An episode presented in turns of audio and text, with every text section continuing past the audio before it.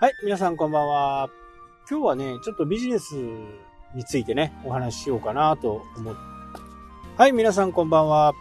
えー、今日はですね、ちょっとビジネスについてね、えー、お話ししようかなと思っています。まあ、と言ってもね、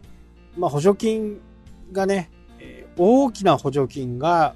今国会でね、決まって、それの施行がね、3月ぐらいからね、え始まるんですよ。でこれは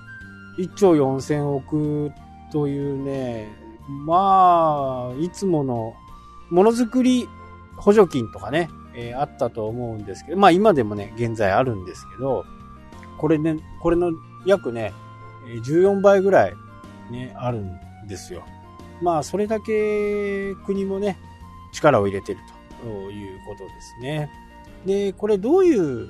補助金かということなんですけど、まあ、ちょっとね、あのー、銀行とかね、えー、とじっくり話さなきゃならない点もあるんで、まあ普通のこう融資とはね、えー、だいぶちょっと性格が違ってくるんですよね。まあ補助金なんで、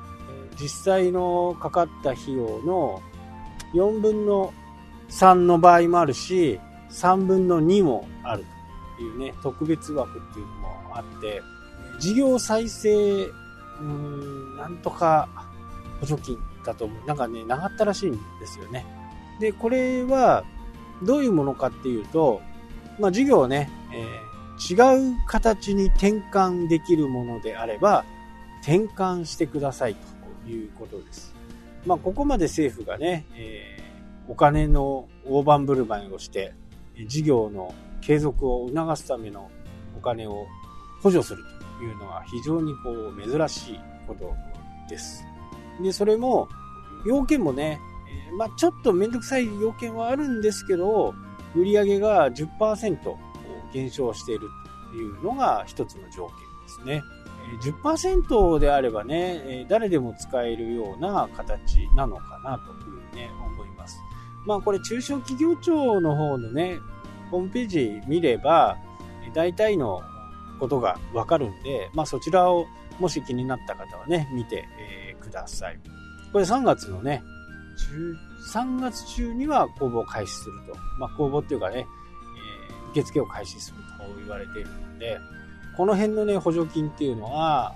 早いものが結構勝っちゃうんですよ。だんだんだんだんこう、厳しくなっていくのでね、初めに出すのが得策というふうにね、思います。じゃあどういうものかっていうことなんですけど、まあ今まで接触型のね、ビジネスだった場合、これを非接触型にする場合に補助を出しますというものです。これ結構ね、補助の概要もね、大きいんですよね。まあ現在、接触型のね、え、食堂をやってたとしましょうか。で、その食堂を今度は非接触型、デリバリーとかね、そういったものにしようということであったら、これね、店舗の改造費とか、えー、リフォ普通の住宅の場合だとリフォーム代だとか、えー、そういったものまでね、補助の対象になります。まあ最大6000万までかな。まあ、ここまで借りる人はね、中小企業というよりは、まあ、中堅企業っていう形になるかとは思うんですけどね。えー、まあ、それでもね、3分の2が出ると。仮に300万かかったらね、200万は補助してくれるとです。まあ、補助なんでね、えー、まあ、言い方を変えればもらえるということなんですけど、この辺のやつっていうのは、もう今まで私も何度かね、国のそういった補助金、助成金などをね、もらってきましたけど、後々結構めんどくさいっていうのはね、あるんですよね。報告義務みたいなもの。で、こちらの補助金も、まあ当然ながら、あると。スタートして事業をね、補助を受けて、まあ改装して、非接触型にして、で、そこから3年後、しっかりプラスになってるのか、3%ずつ伸びてるのかとかね、いうことが報告する、ね、義務が出てくるという形になってます。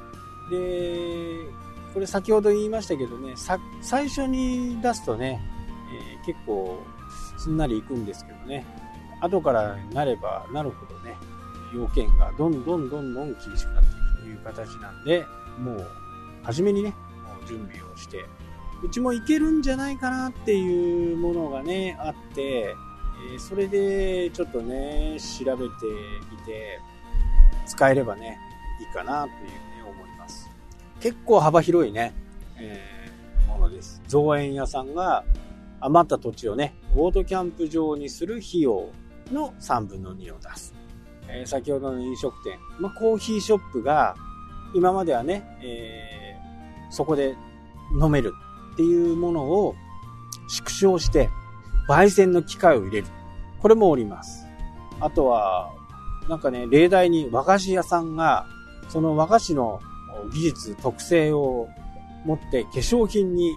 化粧品の開発をするとかね。結構いろんな形でね、使える補助金になっているんですよね。いや、もう本当にね、ちょっとこう気になる方がいればね、中小企業庁のね、ホームページを見て、うちは該当するかなとかね、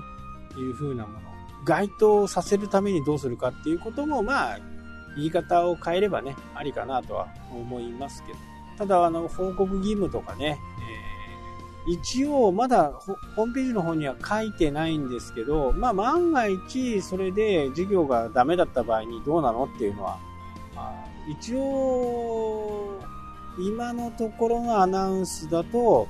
返還してもらうとかっていう風に書いてましたけど、この要件はね、もう取っちゃえば、別にね、後から、ま、嘘をや、嘘をついて借りてるとかっていうのはダメだと思うんだけど、やってみたけど、結局ダメでしたっていうのはね、これは正直ありだと思うんですね。まあ、どんなことが起こるかわからないですね。予測ができたら、ね、誰もこんな状況になるのかわかんな、わかんなかったわけですから、そこまではね、あの、お金を戻せっていうことはね、多分ないとは思うんですけどね。